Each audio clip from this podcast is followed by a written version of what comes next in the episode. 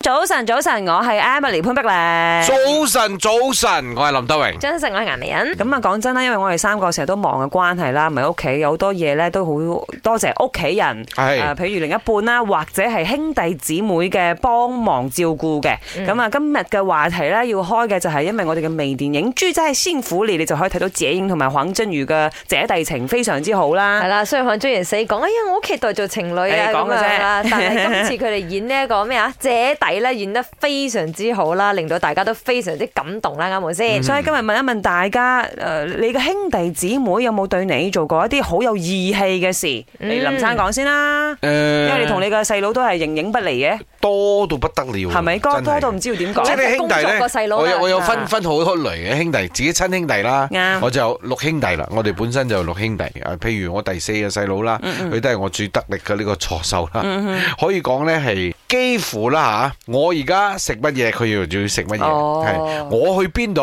佢就去邊度即。係一條底底兩份着 我嗰唔種啦。瞓覺，佢都冇機會有覺好瞓。啊係咁阿欣 咧，阿欣 誒，哦因為我自己大家姐，嗯 嚇反而係我係有義氣嗰個。哦 即係通常如果屋企人啊或者兄弟姊妹有咩事咧，一定係第一個，無論係力啦、錢銀上啦，都會係自己誒去嗯去幫。忙咁樣啦。主要獻獻殷勤啊，唔係嗯啦，即係話去去去獻幫助嗰個啦，係係係啦係係啦係啦。咁啊，因為我同我嘅妹同埋細佬咧年紀好相近啦，嗯咁佢哋喺各自嘅領域都有自己嘅成就啦吓，所以我哋通常都喺坐低咧就係互相俾意見，大家喺工作方面可以如何更加進步咁有嘅。咩好誒真有係義氣嘅嘢先？呢呢樣嘢都要等你嘅爸爸媽媽咧 proud 嘅嗯喎，即係三個小朋友，三個都喺唔同嘅領域咧有呢個出色嘅成就。係咁啊，當然我爸嘅教訓都好好噶 啦，佢教訓 係咪？即係佢其實對我哋好嚴厲啊 哦嘅，自細啦，所以搞到咧我哋三個咧，如果真係話有義氣啦，嗯因為佢對我哋太嚴厲啦。係咁啊，稍微做錯少少事，